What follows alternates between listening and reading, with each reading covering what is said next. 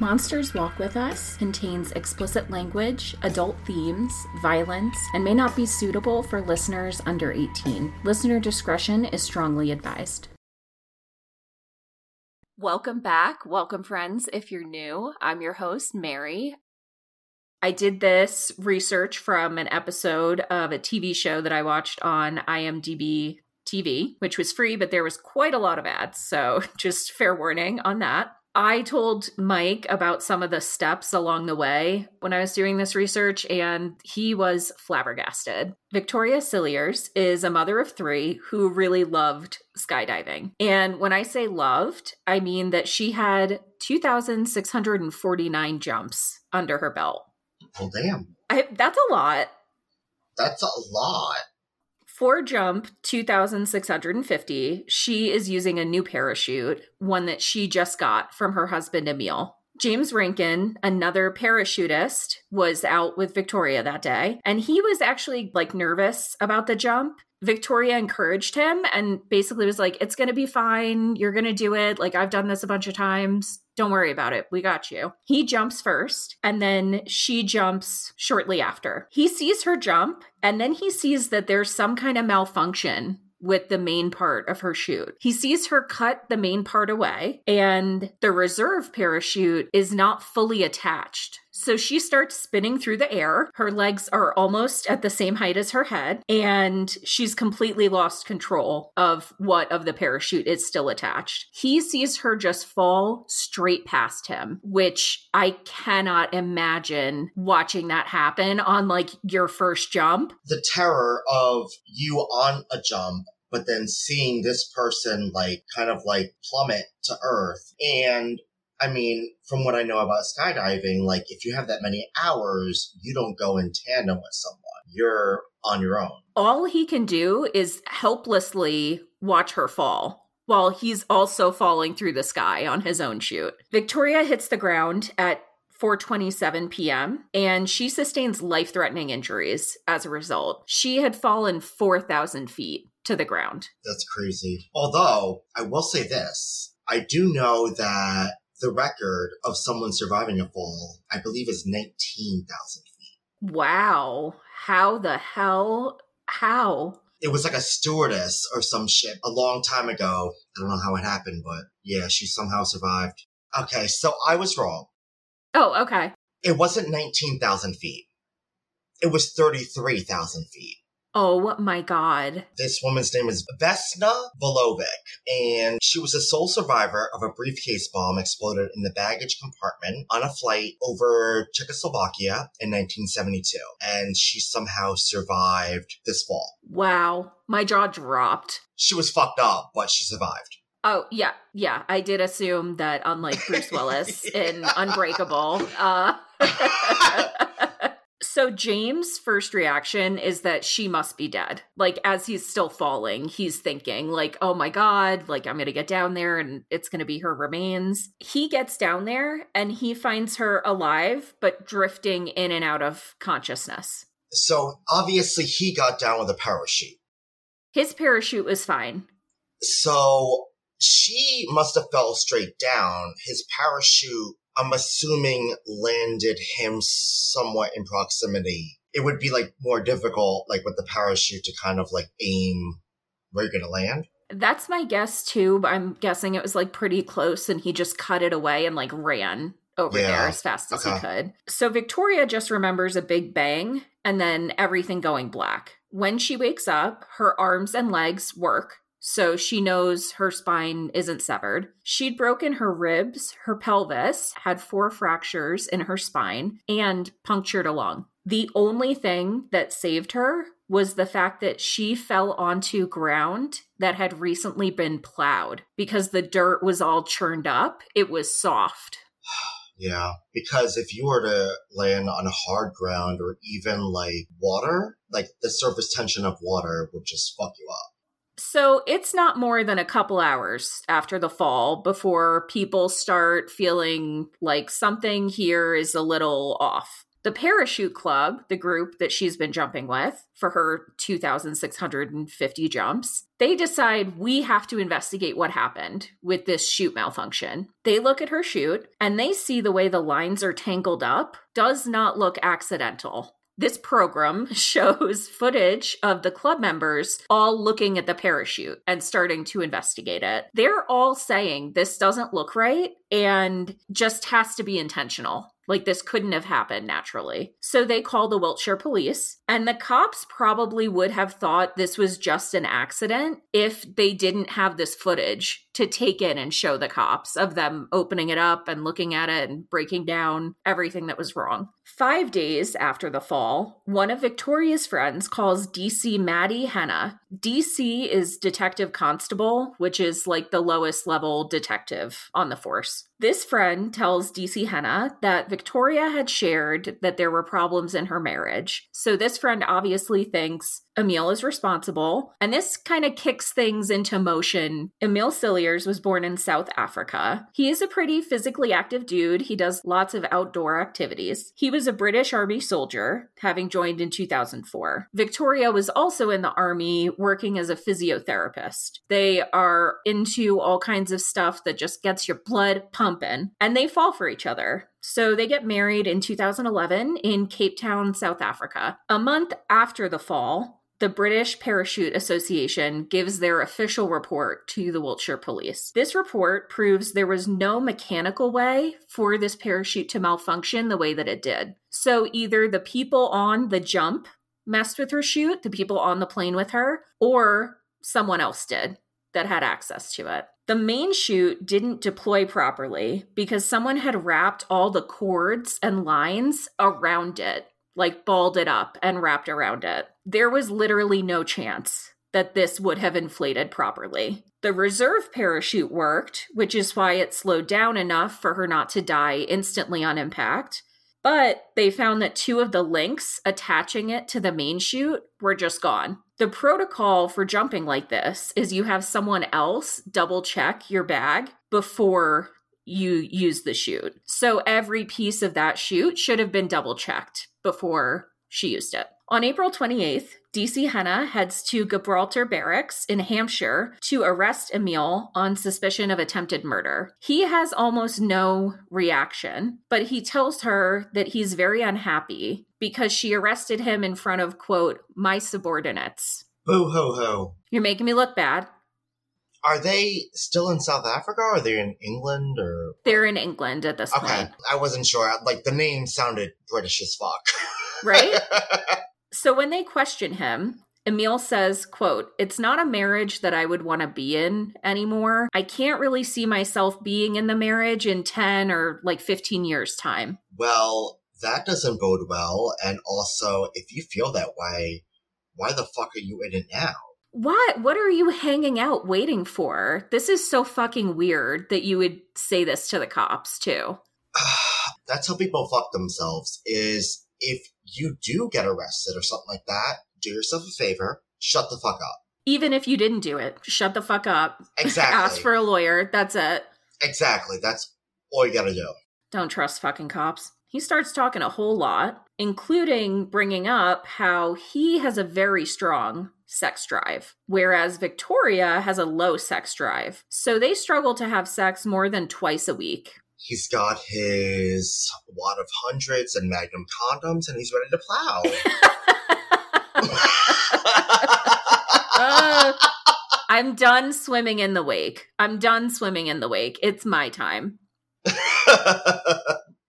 Just what a fucking scumbag this guy is. he's like, I need to fuck. Dot com. Oh my god. oh my god. He brings up his cheating, hookups, other women. He even says, "Oh, I have a girlfriend." okay, so dude, if you weren't sus before this, you definitely solidified that now. Can I give you all my red flags sewn together in the shape of a banner? like what? What the fuck? He is just volunteering the most damning information to them. DC Henna says that in this interview, he never claimed he was innocent or said that he didn't do it, but he just talked and talked. There's no physical evidence yet, though, just motive so far. He's let out on bail, but he does have to move out of their family home. And so she's laid up at home with two kids, a newborn and a three year old. She's also in a full body brace. I was gonna say she already been through it with the newborn, and now she's like shattered. Literally, she obviously can't care for these children during this time, and she's upset because she wants Emil at home to help her. Why? I mean, I get why, but why?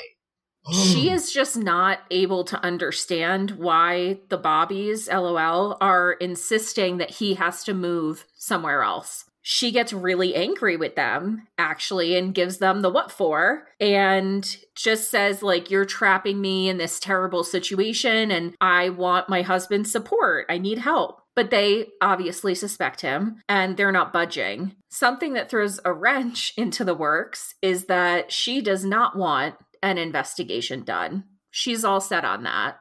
The plot thickens they know without her, this is going fucking nowhere. Like, they are not going to be able to get a conviction without her. Honestly, truly burying her head in the sand. Ostrich realness. She's completely in denial that she could even possibly be in danger. One of the detectives said that they went to see her at the family home and saw her parents there because they had come to help wrangle the kids. They decide this is a good time to let her know that he was actually seriously dating his girlfriend, this other woman, and had even told the cops that he wanted to get a divorce so he could be with her. Emil even says, Look at that newborn. I don't even think that kid is mine. What, what, what are you doing? Look yeah. at your life. Look at your choices. Yeah, there's a lot going on here. Like, I won't lie. Initially, I was like, oh, it's like a cut and dry case. Like, husband trying to kill the wife. But there's obviously more going on here. Right. If you can even imagine you are in a full body brace after plummeting to the ground, your husband has been cheating on you, and you have to hear this from the cops who are investigating your fall against your will. And she's like, LOL, we don't need to investigate. I just need his help. That's Remember how we mentioned red flags earlier? it's just terrible for her to yeah. hear this. Like, it's earth shattering. And it, this is probably the moment that just the scales kind of fell from her eyes and she started to realize that, hey, maybe if I had any suspicions, now they're confirmed. Or even worse, I had no idea what was going on. And now, like, there's proof. He talked about this with them. So they ask her before they leave, is there anything you can remember? That you can mention. And right as they're about to leave, she goes, Oh, yeah, I should probably tell you about this gas leak that happened last week. So, what? What happened with that? I said, wait a minute, wait a minute, wait a minute. We're not just going to speed right past a gas leak. She's like, LOL, my life was threatened. Totally forgot to mention that. This is a totally normal thing that happens, like all the time. While Emil was away at the barracks where he was arrested, there was a gas leak in the house while she was at home with the children. This is March 30th, 2015. She wakes up and goes down to the kitchen only to smell gas. She texts Emil asking, Did you move the gas lever? And he says, No, that's weird. Is the stove working? Victoria checks out the pipe and sees blood there. So there's clear signs that someone fucked around with it. Yeah, that's. I thought she was going to turn the stove on and the entire house is going to explode. right? The house is new. So it's not like something just stopped working either. Now the cops are investigating two attempted murders. The cops send the pipes out for forensic analysis. Even though this has grown way beyond what they initially even thought, it's just three cops working on this case. The local constabulary. the journalist of this program asked Detective Henna, why so little resources? Why not more people? And she says, quote, to be quite brutal, because she didn't die. I mean, that's harsh, but also I'm not surprised by that reaction. It's the reality of the situation. Yeah, exactly. Like, well, they're still alive, so so, not only are they investigating this, they have to keep on top of their regular work. And a lot of the other cops just brush them off. Like, well, you don't have much of a case, so Shania Twain, that don't impress me much. They're pretty much like you can't prove anything, so it doesn't matter what you think. They decide to look more into Emil's romantic past and get in touch with his first serious girlfriend in South Africa, Nicolene. They dated when he was 16 and she was 13, which I'm going to go ahead and ick right now. Yeah.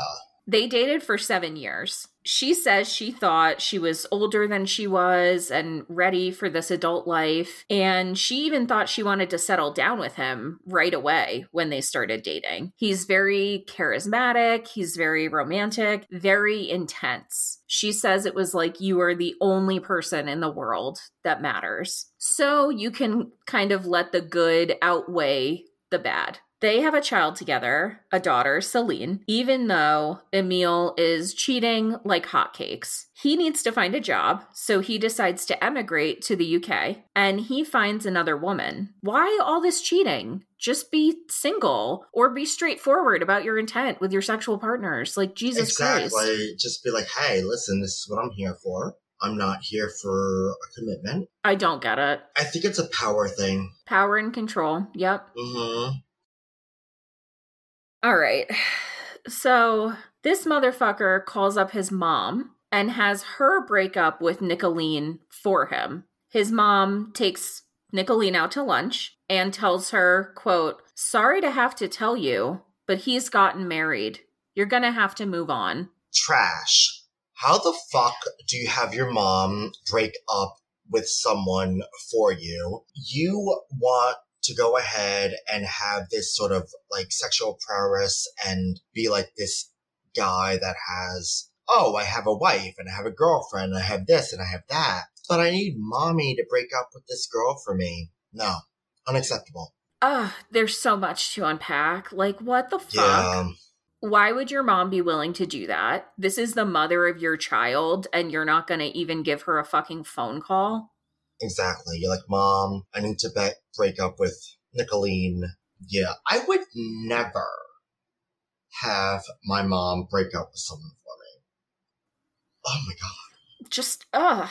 And I'm super close with my mom and just still, no. Like, who are you? Who's willing to do that?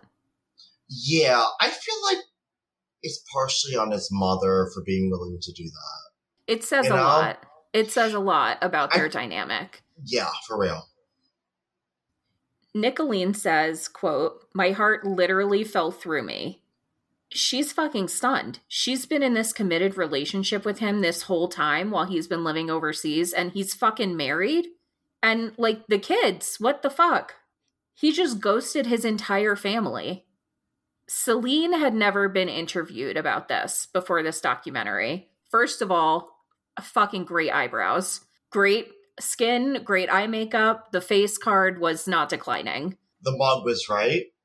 She says about Emil, quote, I always remember he loved me so much, or at least I thought so. He was so attentive, and I couldn't really understand why someone who I thought I was their world, I was their favorite person, and then he just disappeared. Probably the most selfish thing he's done is not being able to at least apologize for the hurt that he's caused and for leaving us all behind in his trail of dust. I do believe Emil and Nicolene had other kids as well, but their names were not mentioned. September 15th, Emil is brought in for questioning by the cops again at the station in Swindon. They tell him they need him to answer questions about all this new evidence that's come up since the last time they spoke to him. My guy comes in there wearing a pair of flippy floppies, dressed for the beach in a blue t shirt and a pair of gray shorts. It's like I'm ready for vacation. The vibes are off. He is extremely cocky from the minute he walks in that door. They tell him, We need to talk about this parachute that you gave Victoria. And he says, Well, I just did all the standard checks that a parachutist should do. Our girl, DC Henna, says, I need you to explain in detail because I have no idea what that means. I've never seen a parachute. He says, quote, I'm sure you can investigate and ask the right questions to the right people in regards to checking the parachute. You're the one that checked it. You're the right people, motherfucker. What are you talking about? He says, Well, yeah, I would have just done the standard checks. And she says, Okay, what are those? Like literally having to lead him by the hand. And he says, quote, check if there's a green in the window, check the risers on the side. I have no idea what that means, so we're just gonna keep it rolling. I'm assuming, yeah, there's probably like a little thing. Just parachute things. Yeah. Hashtag just parachute. yes. Police had also tracked down Stephanie Goller, Emil's serious girlfriend. They'd met almost six months ago, and this is the woman that he's saying he wants to leave Victoria to be with. When they mention Stephanie, he puts his head down and gets pretty upset. He actually gets tears in his eyes, not because he feels bad about having this affair, because Stephanie dumped his ass. So sad. He's feeling sad because he got got. Yes, shitted on him. One of the cops points out, like, it's just this very, like, woe is me. And in the footage, he's got this gray prison blanket wrapped around him. And, ugh, ugh. Our girl Maddie does clock immediately that weirdly, he has not had any emotion over Victoria's fall when she was in the hospital, literally on death's door. He's being forcibly separated from his kids. No emotion for that. But this breakup is really getting to him. He's going through it.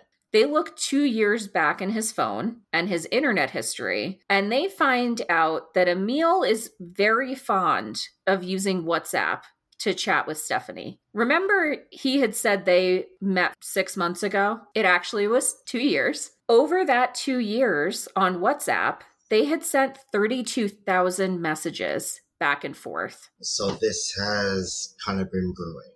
That's a lot of messages for two Yeah. years. Lots of I love yous and talking about their relationship when they could be together. He says, quote, after April, I'll be free, basically. He sent this message in January. Victoria's chute failed on April 5th. Girl Not looking good. does not.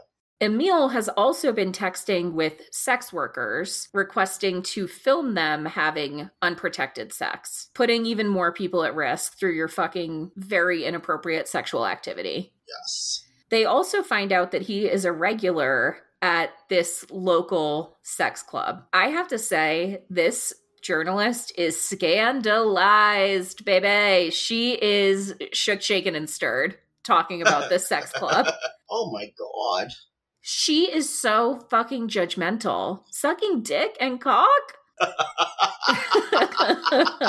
it's giving Frida Black, if we're being honest. Bisexual. Bisexual? Yes for Emil. Like, if you're. eh, there's no yes for Emil. I don't know why I wrote that note. No yes for Emil.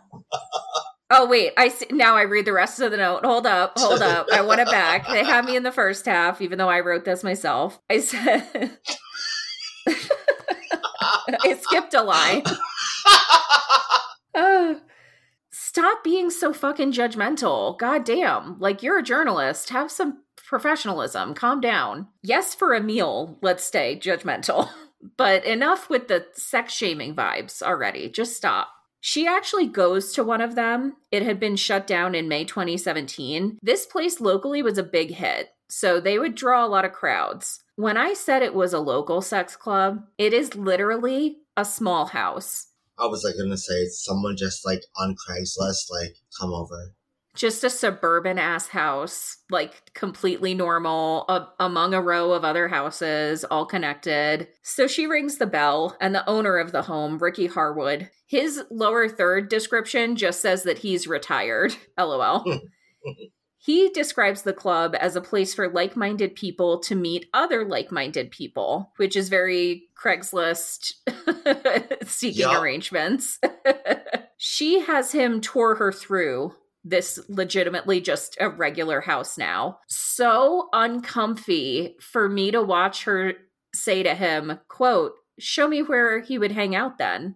Then this man says, well, he was seen at the glory hole quite a few times. Well, When I tell you that I was so taken off guard by this nonchalant delivery, I almost threw the remote off the couch. Like, I'm not sex shaming, but it came out of fucking nowhere from this, like, very precious older man's mouth, and it was a lot. He leads her upstairs to a door labeled Donkey Dick's Glory Hole Wall. Well, Says what it does on the tin. yeah, I mean, okay.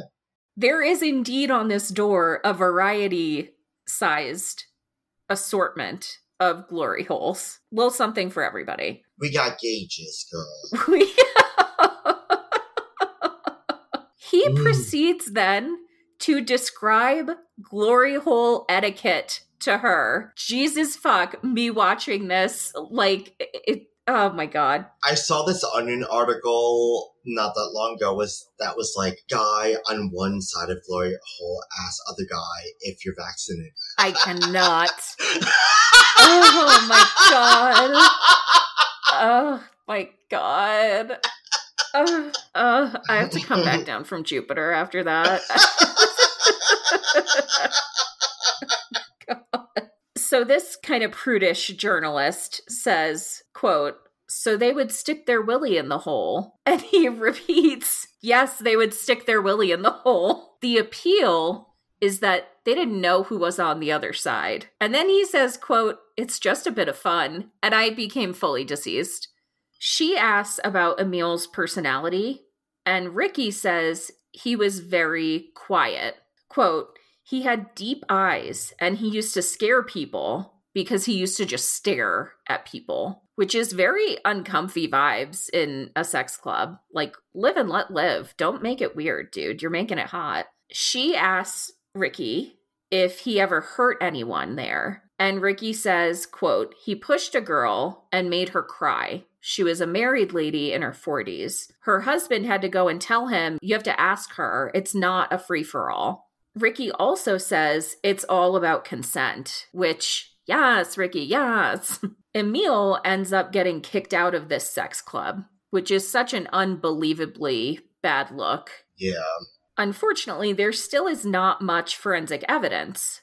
So the cops go back to the house. They find the pipe under the sink that had been tampered with in the gas leak. There are tool marks from where he loosened the top nut with a pair of mole grips. They can identify this tool definitively based on the wear on the tool and matching up the marks on the tool. This is very similar to what they do with matching bullets to gun barrels because every striation, every thing will be 100% unique to that tool. They pull Emil in again and question him about the mole pliers, which are also known as locking pliers. I had to look it up. He says he can't remember when or what for he last used them. I just don't remember. He gets a huge and very shitty attitude. So they go through every piece of evidence with him. They have the messages with Stephanie, they have the timeline they've built, they have everything. And now the prosecutors have enough to charge him with two counts of attempted murder. There's not a whole lot of concrete evidence. Nobody witnessed anything. So it's going to be an uphill battle. It's been about two years since the fall at this point. DC Henna says that over this time that she spent working on the case, she had two major health issues that her doctor said were probably exacerbated by stress. But justice needed to be done. She also knows this trial will be very tricky because in the UK, as the defendant, Emil is not required to prove that someone else did it. He just has to say, Shaggy, it wasn't me, and basically, you can't prove that it was. It wasn't me. Emil pleads not guilty, and the trial lasts seven weeks. Every day, he shows up dressed to the nines chewing gum, overconfident, cocky, acting more like an attorney than a defendant. One week into the trial, it's revealed that Emil is deeply in debt. He is just robbing Peter to pay Paul. He's buying a ton of shit and trying to get money from Victoria because he's lying, saying that his dad needs health care. He buys a fish tank with some of this money. The other thing they talk about is the fact that both he and Victoria have 120,000 pounds in life insurance. The prosecution painstakingly walks the jury through the technical aspects of parachuting. Teaching them about every piece of equipment, what it looks like, and exactly what Emil had done to Victoria's chute. The jury are brought to the field where the jump occurred along with all the lawyers. The prosecution has to get proof that he had tampered with Victoria's chute on the day of the jump. Emil was checking it at the jump site when one of their children came up and needed to go to the bathroom. He has the chute like thrown over his shoulders, sort of like how you would wear it to jump, and says, Okay, I'll take her, I'll take care of this. They film a parachute expert going into that bathroom and have another camera from the above view showing exactly what he would do to tamper with the chute the way that hers was. And it's pretty quick, also. They really want the jury to understand it would be easy for an experienced parachutist like Emil to do this pretty quickly to disassemble these pieces and repack it into the backpack. Victoria said that he'd been in the bathroom for about 10 minutes, which was more than enough time to sabotage the chute. 23 days into the trial, the prosecutors call Victoria to the stand to close out their case. They feel like this case is really strong and they've done the best that they could. Victoria gets picked up by one of the detectives to testify, and they make some small talk on the way in. And they're thinking this is going to be pretty straightforward. But on the stand, Victoria says that she lied about the amount of time that Emil was in the bathroom because she was angry with him when she told the police that. She also said she'd been lying about why she cut away the main parachute as she was falling. She testifies, quote, I'm embarrassed to say I cut away a good parachute. She also says that in all of her statements to the police, she lied and it wasn't Emil who messed with the gas line, it was actually her. DC Henna is crestfallen, like so upset sitting there watching this go down. She cannot believe that Victoria is going to defend Emil and twist things around after he tried to kill her twice and could have killed their children. The jury deliberates for four days before coming back as a hung jury. They are unable to reach a verdict. On November 23rd, 2017, Emil walks out of the courtroom a free man. Cops aren't ready to let him go. He wasn't found not guilty. It's just that the jury couldn't agree. The cops feel that Victoria just wanted Emil at home with her. She still loved him and she wanted to protect him. And this type of control and coercion is part of abusive relationships. It's similar to brainwashing. Victoria declined to participate in this documentary. Nicolene says that when she was with him, she was under an immense spell is the only way that she could explain it. And she says that she thinks Victoria is probably still under that spell. Everyone is worried that Emil will try to kill Victoria again. So they're pushing to get back into the courtroom ASAP Rocky. They do so, and a second trial is set. In the second trial, the cops lay everything out from Emil's background and how he's controlled Victoria right up to trying to kill her. The prosecution presents pretty much every text message that they have from Emil to sex workers and to Stephanie, all at the same time that he's texting Victoria about stuff like when are we going to have dinner tonight? What are we going to eat with the family? Even when he was visiting Victoria in the hospital, he is searching up sex workers in the area on his way to see her. They also show internet searches he made in the days leading up to the fall. He's searching for a wet nurse. This is someone who will come into the home and breastfeed babies because Victoria had literally just had their child. The baby was less than six weeks old. And he has sold himself off as this perfect soldier and a moral and principled guy. But all this evidence just blasts that right to shit. After six weeks, the prosecution rests. Nobody knows what's going to happen because it went so wrong last time. The jury deliberates for three days, and the jury foreman stands and announces that Emil has been found guilty of two counts of attempted murder and one count of reckless endangerment of children. DC Henna says she put her head down and just sobbed, and a lot of the cops became really emotional because they put so much into this whole journey, this investigation, figuring out everything, working with Victoria, working against Victoria at points. Like it's just been such a battle. No emotion on Emil's face, though. He's stone faced and he is sentenced to life. He knew it was coming. He had to know it was coming. Yeah. Yeah. Victoria gives a few interviews right after the verdict, but has largely removed herself from the public eye since about May 2018. The detectives on the case have no contact with her whatsoever. Emil's minimum time in prison will be 18 years. Wow. Yep. I'm just like kind of confused that Victoria was such an advocate for him. I almost thought that she was like in on this shit. It's definitely Huh. super weird how much she went back and forth on Yeah. how she felt about the situation. And I feel like when she got presented with the cold, hard evidence and the text messages and everything else, I feel like she at first was kind of going in the right direction of Mhm. suspecting him and knowing that he put her and the children in danger. But yeah, I think at some point she just kind of felt back into he talked to her, he convinced her, he said that's all over. He did something that, you know, Yeah. pushed her back onto his side and just pretty much took over. Yeah. This was really, this research took me a lot of places, including that sex Mhm. club with that precious old man. And it just Mhm. was a time. Yeah. A lot of all over the place stuff. And I really hope for Victoria that she's been able to get support and help and Mhm. figure out life and be in a good place and be healthy. But there are no other updates on her past May 2018. Thank you so much for coming back and recording this episode with me. It's really unsatisfying,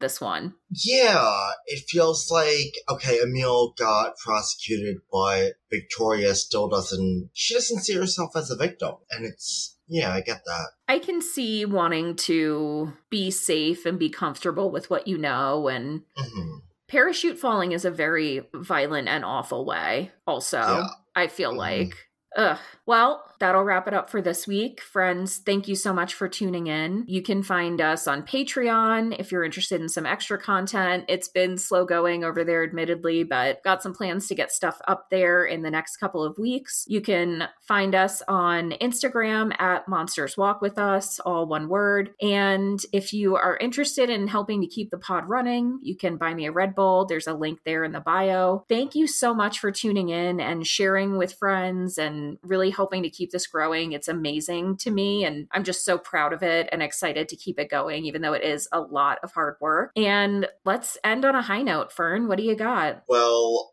one thing that's really exciting is I just booked a vacation.